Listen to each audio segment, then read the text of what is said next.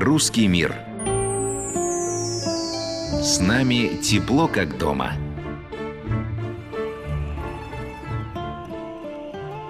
Кто мы? Что определяет наш характер, интеллект, темперамент и даже выбор партнера? Пожалуй, каждый человек задается этим вопросом, и ответы он находит в своей ДНК. Однако уже сегодня генетика идет дальше, и тысячи ученых-исследователей по всему миру работают над расшифровкой загадок нашего организма. Каких именно? Узнаем у гости нашей программы в студии «Русского мира» кандидат биологических наук, заместитель директора по научной работе Института молекулярной биологии Энгельгарта Российской академии наук, заведующая лабораторией постгеномных исследований, руководитель Центра коллективного пользования геном Анна Кудрявцева. Кроме того, Дорогие друзья, Анна является лауреатом Международной премии «Лореаль ЮНЕСКО» для женщин в науке, лауреатом премии президента Российской Федерации в области науки и инноваций для молодых ученых. И это, я так понимаю, не полный список, Анна. Да, так и есть. Предлагаю начать немножко с философского вопроса, потому что, мне кажется, а, с поговоркой «от осинки не родятся апельсинки» а, сталкивался каждый, ну, каждый слышал. И нас а, в курсе обществознания учат, что человек — это биосоциальное существо. А вот как исследователь, вы можете сказать или дать свою оценку, что первичнее — гены, генетика или воспитание, социальная среда? Потому что, мне кажется, это вечный спор — да, это действительно вечный спор, и я вот тоже сейчас учусь еще на клинического психолога, и поэтому, конечно же, вот когда читаю курсы, э, как он преподносится э, специалистами в области психологии, то там считается до сих пор, что все-таки э, вклад воспитания он главенствует. Но вот на моем жизненном опыте, на личном опыте, да, вот то, что я вижу вокруг себя, а, мне кажется, что все-таки первично генетика, потому что если посмотреть на людей, которые, ну, например, с моими родителями почти не встречались, ну вот даже на моем примере, угу. вот у меня сын и своего отца он видит довольно редко, ну, можно сказать, вообще практически не видит, ну так уж судьба, судьба распорядилась, в разных городах живут. Угу. Но я вижу, насколько это идентичные практически люди, то есть э, настолько проявляется видимо, заложенное в генах, но потому что э, не, успел, не успел папа принять вот такое, э, такое эм, не, не успел сделать такой вклад Класс, в его воспитание, да. чтобы э, все вот это проявлялось вследствие вот именно среды, да. То есть мне кажется, что все-таки среда может немного отполировать, ну характер, личность, может, ну как-то если был, например, стресс, то это способствует тому, что, может быть, что-то проявится, а что-то не проявится. Но э, глобальные базовые вещи, вот такие аспекты личности, они все таки Пока непонятно как, но, видимо, все-таки наследственный характер имеют. Вот видите, как интересно, все-таки не нужно отрицать э, вклад э, наших предков и изучать родословную. А Анна, скажите, а вы слышали когда-нибудь про эффект Анджелины Джоли? Ну, про, э, про то, что она э, в страхе перед мутациями, которые у нее есть сделала себе профилактическую мастектомию, ну, иными словами, удалила молочные железы. Да, это назвали синдромом Анджелины Джоли в ее честь. Я хотела для наших радиослушателей э, и зрителей рассказать вообще предысторию. В 2015 году Анджелина Джоли прошла генетический тест, в ходе которого, вы меня поправьте, если что, с терминами, у нее была выявлена мутация в гене BRCA который говорит о том, что э, после определенного возраста может возникнуть, э, вернее, повышается риск развития рака груди. После этого случился бум в социальных сетях и вообще в медиасреде, бум ДНК-тестов. Я вот хотела у вас узнать, а бум ДНК-тестов — это удачный маркетинговый ход или нам действительно нужно вот постараться каждому человеку сделать ДНК-тест, потому что он может выявить какие-то важные для нас вещи?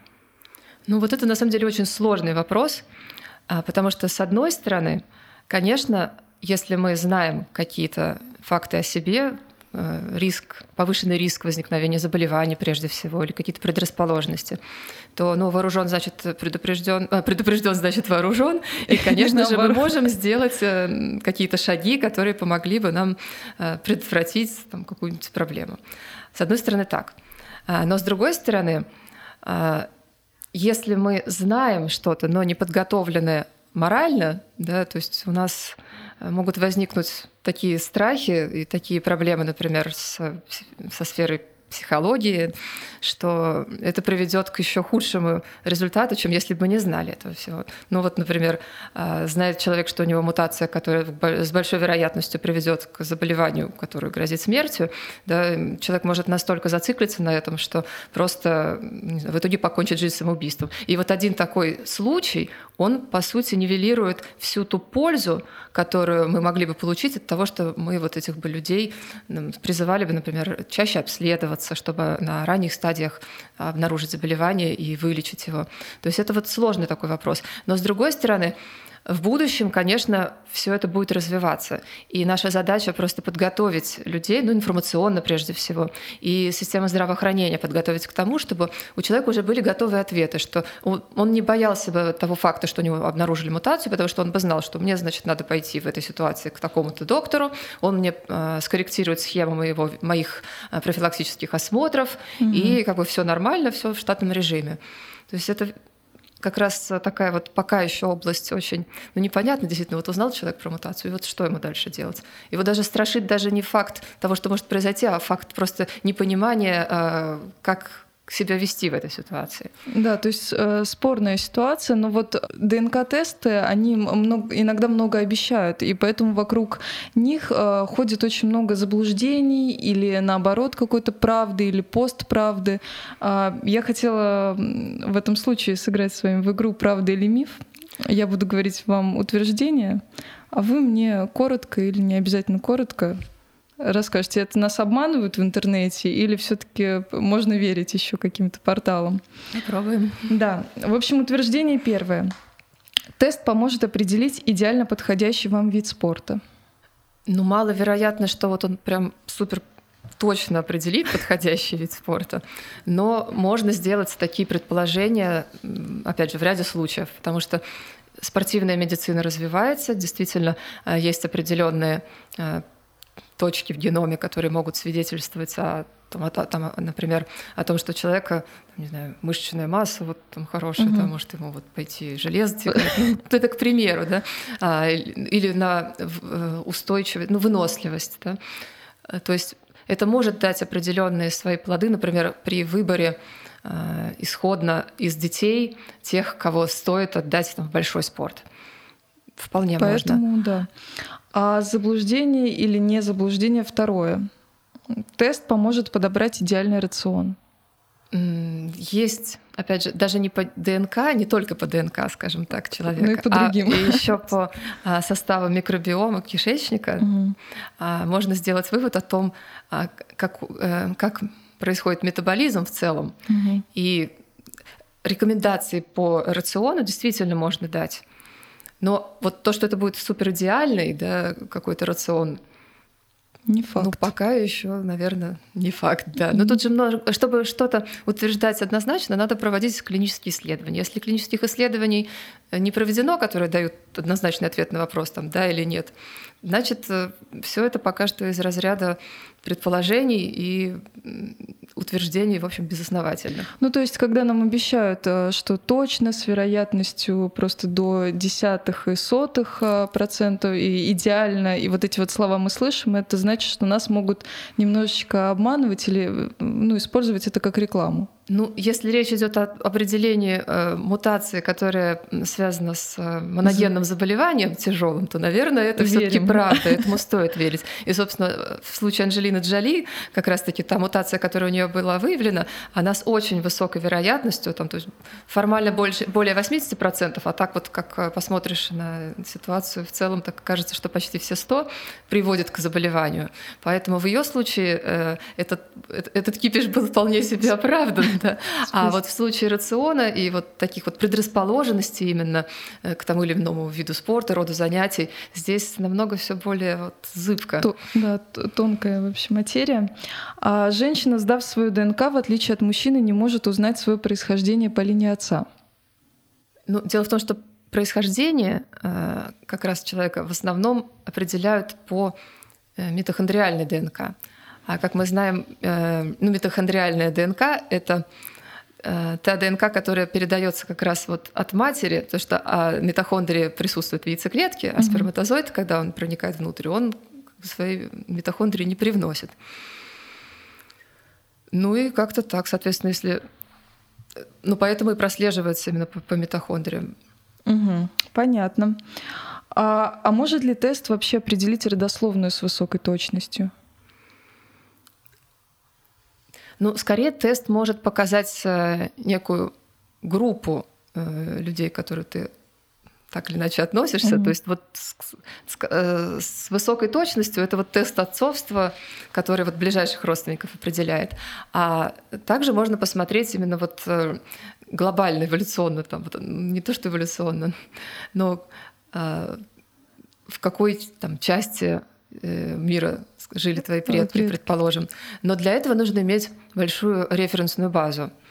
То есть, э, это что референсная но, база? А, это некая база данных, где уже заложены э, результаты для большого количества людей, которые угу. населяли э, разные уголки нашего мира, относились к разным этносам. И тогда по подобию просто вот сравниваешь ДНК человека, который тебе сдал тест вот с этой референсной базой. И, в принципе, с высокой вероятностью э, тебе рассказывают, каким ты мог относиться вот, к группам по тем или иным признакам.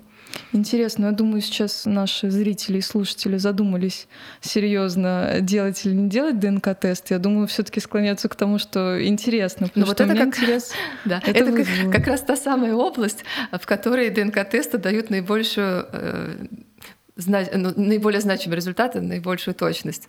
Вот понять свое происхождение, это да. Это, это интересно это всем. Можно. Так, а вообще я слышала и читала, что в ДНК современного человека нашли несколько процентов генов, унаследованных от неандертальцев. А, интересно понять, это так или нет. И сразу забегая вперед, а, до какого колена на нас влияют э, гены? То есть могу ли я получить информацию о своей пра-пра-пра-прабабушке? Конечно, можете. Могу.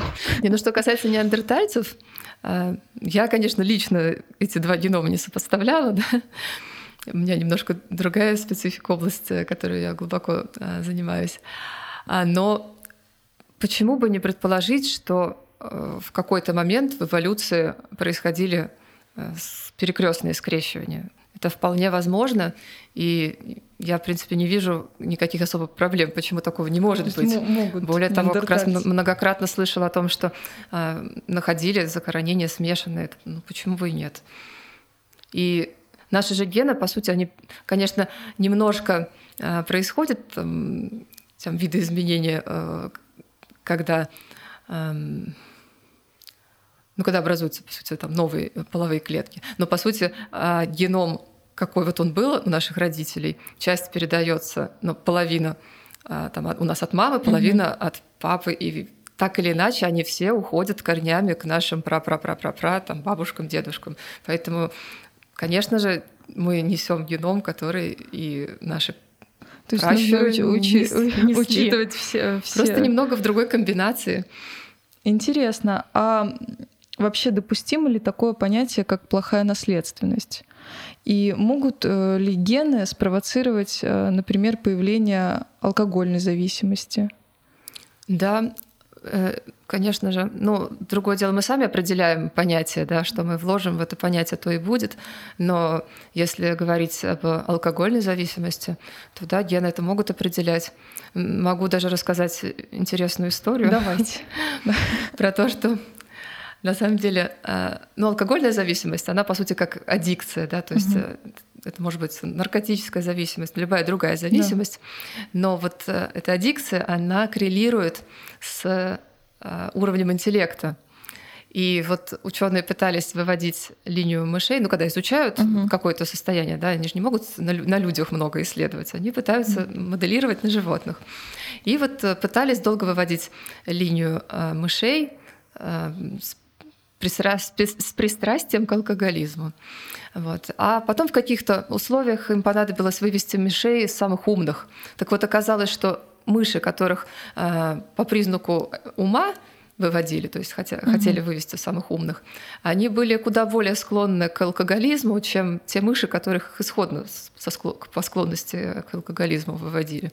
То есть на самом деле вот это вот такая удивительная история, что э, сильно умные люди, они вот еще с какими-то к... аддикциями, да, и это вот похоже такой биологический факт. Поэтому не надо... И, не, и вот непонятно, что является плохой наследственностью. С одной стороны, интеллект, скорее с большой вероятностью, и, ну, и зависимость, риск зависимости. Поэтому... Не, ну, понятно, можно быть алкоголиком, не будучи при этом интелли... Это интеллектуалом. Вот, но вот все таки высокий IQ, он тянет за собой ряд других проблем.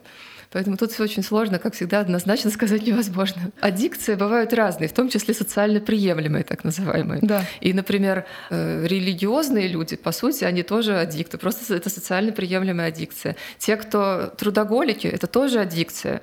Просто э, ее как-то общество, наоборот, поддерживает, молодец, работаешь, умница. Но, по сути, это тоже ну, патология своего рода.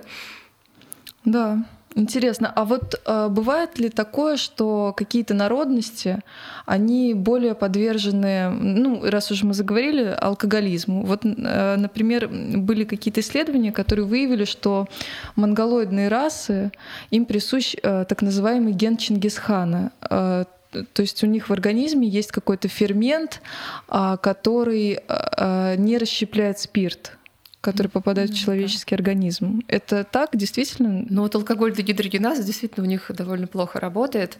И в связи с этим некоторых, э, некоторым народностям вот на законодательном уровне запрещают пить, ну просто потому что понимают, к чему это приведет. То, То есть, есть такое, что такое есть. генетика объединяет, вот есть какие-то отличительные черты у целых народностей. Ну да, но если у нас э, даже внешний вид отличается, почему бы и по здоровью, и по каким-то пристрастиям или вот таким вот предрасположенностям Интересно, не быть, отлич... нужно быть аккуратнее. А вот если мы перейдем к расовой теме, вот многие адепты расового превосходства, они э, обращаются к биологии в своей аргументации, говоря о том, что существуют гены, которые присущи только белым расам или негроидным расам. Это так? И можно ли определить, э, не видя человека, только по его ДНК, э, его расу? Ну, определить-то можно, но другое дело, что мы как люди должны понимать, что сейчас на первый план выходят как бы совсем другие, что ли, материи. То есть нам очень важно сейчас сохранять при всем вот этом вот развитии технологий человеческий облик и отчетливо понимать, что некоторые, ну, мы должны себя вести некоторым образом, да, иначе просто мы приведем, придем, ну, приведем сами себя к катастрофе, я бы так сказала. Поэтому, ну, в чем-то, да, другие представители других рас, но при этом у них есть и достоинства, которые там, может не быть у нас у белых. Если они там, не стали в большом количестве нобелевскими лауреатами, это еще не значит, что это второй сорт какой-то, правда же? Поэтому вот я за то, чтобы все-таки во всех этих делах э, люди прежде всего руководствовались э, э, принципами этики и не забывали о том, что они все-таки люди и с этой позиции действовали. Да, и все же мы похожи, мы можем отличаться, но мы такие мы разные, один вид, но все-таки мы. Недавно Николай Цискоридзе дал интервью, в комплементарной форме подчеркивал вот эти вот различия, которые он наблюдал как э, профессионал э, среди нескольких рас. Вот я цитату вам приведу. Их генетические способности афроамериканок, они очень выносливые, очень прыгучие, но, как правило, стопы неподвижные. Им присуща координацию, которую белые расы не повторяют. Такое, это возможно? возможно Или это личное конечно. наблюдение? Просто вот э, такая выборка Ну, он была? на самом деле действительно специалист высочайшего класса. Он говорит то, что он лично наблюдает, да, и у него же уже карьера сколько времени длится, именно и педагогическая. То есть, это, ну, это примерно то, о чем я хотела, да, это, кстати, сказать. говорит о том, что да, они, может быть, стопы неподвижны, зато координация да, такая. Ну, а, а джаз как поют? Конечно. То есть они очень музыкальные, у них вот то, что называется, вот, ну вот таких музыкальных людей вряд ли можно где-то найти. Но опять же, я говорю в целом. Да. В целом, вот э, среднее по, по расе, если так можно выразиться. Да. А существует ли ген гениальности? Есть ли это, или это какая-то, или это какой-то симбиоз генов, который делает человека более одаренным, чем а, а, остальные? Я думаю, что если бы люди это знали, то они бы давно уже начинали, на, начали процесс э, выведения, если так можно выразиться, такого Гениально. гениального человека. На самом деле, все, несмотря на то, что большинство вот признаков, которые мы рассматриваем ну, в связи вот с уровнем IQ, с выносливостью там, человека эм, и с какими-то его предрасположенностями, там кто-то талантлив в музыке, кто-то в математике. А, несмотря на то, что мы видим, что они имеют отношение к наследственности, да, и напрямую, и э, те методы, которые может генетика использовать вот сейчас, она это доказывает. Мы все-таки не знаем, какие конкретно гены, какие скорее комбинации генов могут это определять. То есть мы только можем сказать, что да, это наследуется, используя м, там, близнецовый метод, там, и такие методы. А Вообще исследования на эту тему как-то проводятся? Вот, Ну, э, это очень э, живая тема, животрепещущая для многих. Интересно. Конечно, всем очень интересно. Но мы еще все-таки далеки от э, того, чтобы точно сказать, какой э, тала- талант вот в разных областях чем определяется. Я дум- дум- думаю, что ни для одной области сейчас нельзя сказать точно набор генов, э, которые, собственно, э, отвечают за это. Ну и возвращаясь к первому вопросу, все-таки среда, и социум определяют развитие вот этого таланта. Поэтому одного гена недостаточно. Может быть, еще и воспитание нужно правильное. Ну, конечно, сообщество. от среды зависит. Вот если попал ребенок Николай Цискоридзе, да, у которого был талант, э, все задатки для этого, конечно, он станет великим танцором. А если не попал, ну, может быть, он зато, ну, может быть, он в какой-то там уличной группировке танцевальной найдет себя, да, и Конечно. сможет реализоваться. Может быть, нет. Конечно, социум важен для того, чтобы раскрыть этот талант. Но если генетики нет, но это все равно будет э, человек ну, на уровне ремесленника.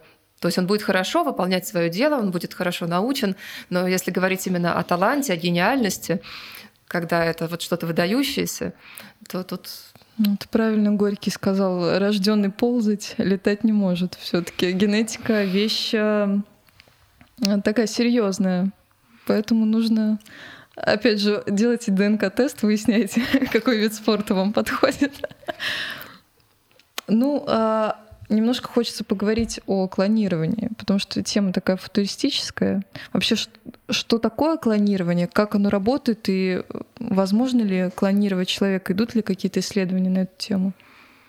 Ну, под клонированием обычно понимают то, что э, если можно взять, э, можно взять ядро соматической клетки, ну, то есть не половое, а, потому что наши половые клетки, они содержат только половину генов, а п- половина, соответственно, придет от партнера.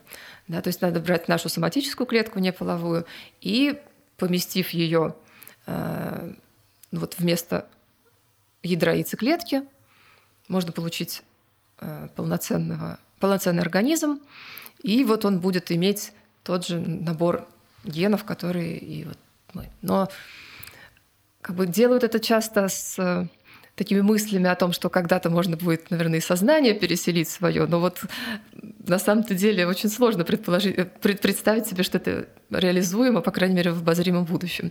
Ну, опять же, куча фильмов э, э, фантастических, что можно потом на органы взять идеального донора такого, но это опять же за гранью этических представлений. Да, вот, кстати, тут очень важно, что разработки идут, и э, нужно набирать какую-то группу, э, кто будет следить за этической стороной этого вопроса, потому что прогресс не остановить, он идет вне зависимости от наших желаний, мечт или наоборот э, от того, что сокрушаемся мы или нет на эту тему, но э, этической стороной вопроса должны заниматься. Потому что вот не ровен час и можно Ну, будет. Да. Сейчас просто настолько стремительно стала развиваться наука, что, по-моему, этические аспекты ну, очень сильно запаздывают. То есть тут каждый, каждый такой шаг научный, каждый вот такой прорыв, он должен еще сопровождаться каким-то определенным уровнем взросления именно людей. Вот с Общества их- в целом, Общества в целом. А так быстро общество взрослеть, по-моему, еще не научилось, не знаю, научится. Ну, конечно, со временем это будет так же ускоряться, как и прогресс, но либо мы сами себя просто в какой-то момент изведем, к сожалению. Но есть же все-таки, и, это используется, да, законодательные запреты, по крайней мере, на какое-то время против определенных процедур. Именно потому что э, может быть, даже и не столько это кажется им неэтичным, как э, нужно выждать время, чтобы общество э, созрело, подготовило какую-то законодательную базу под определенные процедуры, потому что некоторые вещи, они просто, по сути, открывают ящик Пандоры. Ну вот разреши сейчас какие-то процедуры, да, редактирования эмбрионов. И ты же разрешил для, может быть, для одного чего-то хорошего и благого, да, но тем не менее ты открываешь возможности всем остальным тоже для не очень благого уже. Э, вот ну и последствия тоже. непредсказуемые. Последствия совершенно непредсказуемые. То есть мы можем только предполагать, что может произойти, но мы же не в состоянии учесть все факторы социальные факторы и генетические факторы, как все это в итоге выйдет. Ну, значит, что... выпускники философских факультетов могут направиться в лаборатории, может, они пригодятся. И вот этот вечный спор физиков и лириков, э, гуманитарная наука тоже свяжется. И, может быть, будет какая-то сторона вопроса решена. Ну, вообще в э, научных организациях, особенно там, где проводятся эксперименты на животных, обычно всегда должны быть биоэтические комитеты. И как раз основной э, принцип формирования биоэтических комитетов э, mm-hmm. говорит нам, что там должны быть, по крайней мере, очень приветствуются. А, во-первых, люди с разными позициями, с разными взглядами, а, люди от э, церкви, ну вот от религии в том угу. или ином виде. А, люди просто вот с улицы, как вы, ну, чтобы отражать взгляд обычного человека на то, что происходит. И и тогда мы имеем некое, э, некий баланс мнений, и они подсказывают иногда, иногда ученым все-таки, что лучше ну, как Я... позволяет посмотреть на это с другой стороны. Мне кажется, многие даже не знали, что есть вот такие комитеты, и что э, очень важен вот этот плюрализм мнений в науке. Э, спасибо вам, что поделились. А расскажите об институте, в котором вы трудитесь, над какими проектами работаете и как вам в этом помогают рыбки африканские, натабранхиусы, друзья. А, работаю в Институте молекулярной биологии, который создал Ингельгард Владимир Александрович, и создал он его э, на основе представление о том, что именно на грани, на границе соединения разных наук может рождаться какой-то действительно научный прорыв. То есть у нас вот только последние годы начали говорить о мультидисциплинарных работах, а Энгельгард еще там, кучу лет назад, много десятилетий назад, на базе этого институт создал да, и действительно достиг отличных результатов. То есть у нас исходно было поровну математиков, физиков, а, физи, физиков, химиков, биологов. Сейчас у нас и математики, и биоинформатики, и всякие всевозможные специалисты. Действительно, это работает. И э, чем я занимаюсь в лаборатории, ну, в данный момент, э, это генетика долголетия. То есть наша задача ну, не, не столько даже продлить э, максимальную продолжительность жизни, mm-hmm. да, увеличить ее, сколько э, продлить период активной жизни. То есть именно вот это понятие молодость, активное долголетие что... сейчас вот часто используется. Это не то, что молодость, это состояние, в котором а, человек может а, жить полной, полноценной жизнью, с высоким mm. качеством этой mm-hmm. жизни. А, потому что сейчас уже жизнь-то и так продлили, то есть средняя серьезно продлилась. А средняя у нас какая продолжительность сейчас? Нельзя. Ну, вы понимаете, у нас же сейчас уже вообще непонятно, поскольку ковид тут немножко подпортил да, нам... всем всю статистику. Но вот за счет того, что научились спасать э, детей до года, угу. и за счет того, что ввели э, правила золотого часа, вот когда сердечно-сосудистые заболевания э, появляются, угу. да, если быстро помочь человеку, то он, как правило, остается жить. То есть средняя продолжительность жизни, в принципе, увеличилась вот за счет вот этих э, параметров очень серьезно. Но у нас же получается, что человек там лет с 50, ну у кого как, конечно, да, да. он не живет, по сути, а мучается, у него что-то болит постоянно, и то одно, то другое возраст-зависимое заболевание появляется, и, в общем... И активность жизни снижается. И активность да. снижается, и работать уже не в моготу, и какая же там э, пенсия как, как выход э, на покой, да, поразвлекаться, была, была. да, и близко не стояла, как говорится. Поэтому над этим надо активно работать.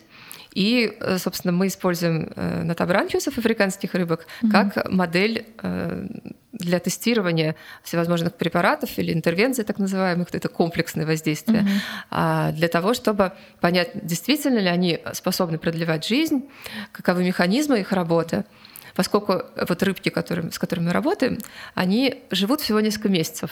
И в этом их выгодное отличие вот от других модельных объектов, то что ну, традиционные объекты генетики долголетия, там червяк цинорабдис селигас, тудовая мушка дрозофила, но они так далеки от человека, ну вот очень далеки.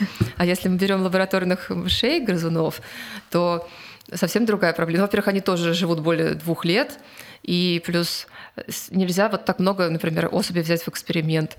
И все это сложнее и намного дороже эксперимент, потому что там же доза препарата рассчитывается на массу тела организма. А рыбка-то, она, ну, максимум там 4 сантиметра, такая небольшая. И много их, очень много их можно за один раз проанализировать.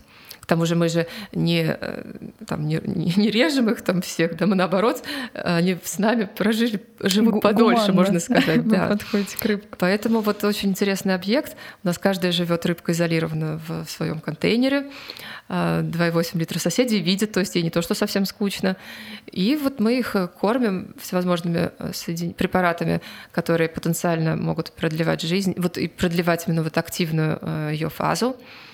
И вот наша лаборатория, можно сказать, ну, для России она уникальна, таких больше да, нету. Три в мире, друзья, США, Китай и Россия. Я правильно?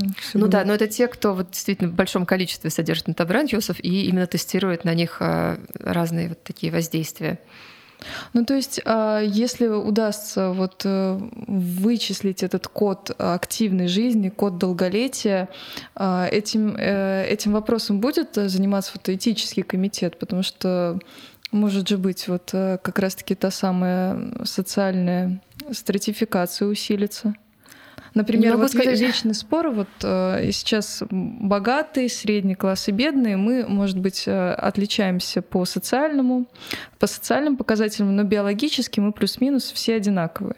А с развитием генетики сейчас мыслители, они думают о том, что мы можем как вид отличаться, что, например, у тех, у кого будет больше доступа, ну и в, в том числе финансового, они смогут получать вот эти вот, они станут гениальными, они будут вечно молодыми, они когда-то будут бессмертными. Вот этими вопросами как-то этический комитет. И ну, вообще ваши мысли на этот счет как специалиста? Ну, такое будет возможно тогда, когда действительно поймут, а, за какую, за какую способность, э, какие группы генов отвечают, и начнут делать то, что называется дизайнерскими детьми. Пока что это еще э, дела далекого будущего, потому что от, сейчас технически можно отредактировать э, какие-то определенные гены, чтобы дети были без, например, без моногенных заболеваний. Mm-hmm. Ну, то есть вот если какой-то конкретный локус нарушен, и э, ситуация такова, что и у папы, и у мамы нет шансов на то, чтобы родить здорового ребенка, то ну, теоретически этому можно сделать. То есть э, технически мы обладаем такими вот возможностями. Но другое дело, что, как правило, все эти проблемы могут, можно решить просто предимплантационным генетическим тестированием. То есть обычно у мамы с папой все-таки у них есть шанс родить здорового ребенка. Надо mm-hmm. просто тестировать эмбрион э, на предмет того, есть у него мутация или нет. И как бы проблема, по сути, решается. А вот когда мы начнем действительно понимать, как нам сделать талантливого ребенка, тогда мы вот уже подойдем вот к этому серьезному вопросу, о котором вы говорите. Ну и тогда действительно уже риск стратификации именно на основании того, что кто-то заведомо получил хорошие гены, э, он, он высок. Но это пока еще, слава богу, вопрос далекого будущего, потому что пока еще а, пока мы не создали безумного количества таких баз данных, а, именно баз генетических данных, и при этом они должны быть сопровождены клиническим писанием, то есть подробным описанием а, того, что, что из себя человек представляет, ну, какие у него есть заболевания, там, какие у него таланты и так далее. Чтобы вот все это проанализировать и как-то вычленить э, те гены, которые все-таки с этим связаны. Наверняка это комплекс генов, причем, скорее всего, большой и сложный. То есть тут еще предстоит работать и работать. Думать. Ну, да, наука но... А, идет вперед, конечно, семимильными шагами. И не, не ровен час, когда эти вопросы станут вот перед, э, перед нами. Но а, очень важно, что мы сегодня выяснили, что действительно есть, оказывается, вот эти комитеты, которые занимаются этикой, поэтому можно жить спокойно. Ну, не то, что спокойно. Но ну, от, от нас, от меру. общества зависит то, к чему мы придем. Да. Но общество должно знать это, понимать, оно должно быть информировано. Иначе, конечно, ну то есть нельзя такие вещи отдавать на откуп э, вот, просто группе людей, потому что это решения, которые, от которых зависит судьба всего человечества. Будем надеяться, что все будет хорошо. И сегодня мы сделали вот этот шаг к научному познанию, приоткрыли завес тайны, потому что мифов вокруг генетики э, ходит много. Несмотря на то, что это касается каждого, это про наш организм, это про наше прошлое. Мы вспоминаем о вопросе, до какого колена на нас влияют э, наши э, гены. Э, поэтому это про наше прошлое, про наше настоящее и, конечно же, про наше будущее. К сожалению, время наше подходит к концу, но, как это обычно бывает, после увлекательной беседы, помимо важных ответов, появляется еще множество вопросов, которые хочется задать, поэтому я призываю наших слушателей, зрителей писать свои комментарии, свои вопросы в YouTube под этим роликом. И дайте нам повод встретиться с Анной снова, пожалуйста. Я вас очень прошу. Анна, я желаю вам удачи в дальнейших исследованиях. Я желаю вам удачи в дальнейших исследованиях. Я буду надеяться, что наше долголетие существенно, активно его часть увеличится, и мы будем жить радостно, счастливо и в здоровом теле. Да, и с высоким качеством жизни. Это точно, это важно. До новых встреч, друзья. До новых встреч.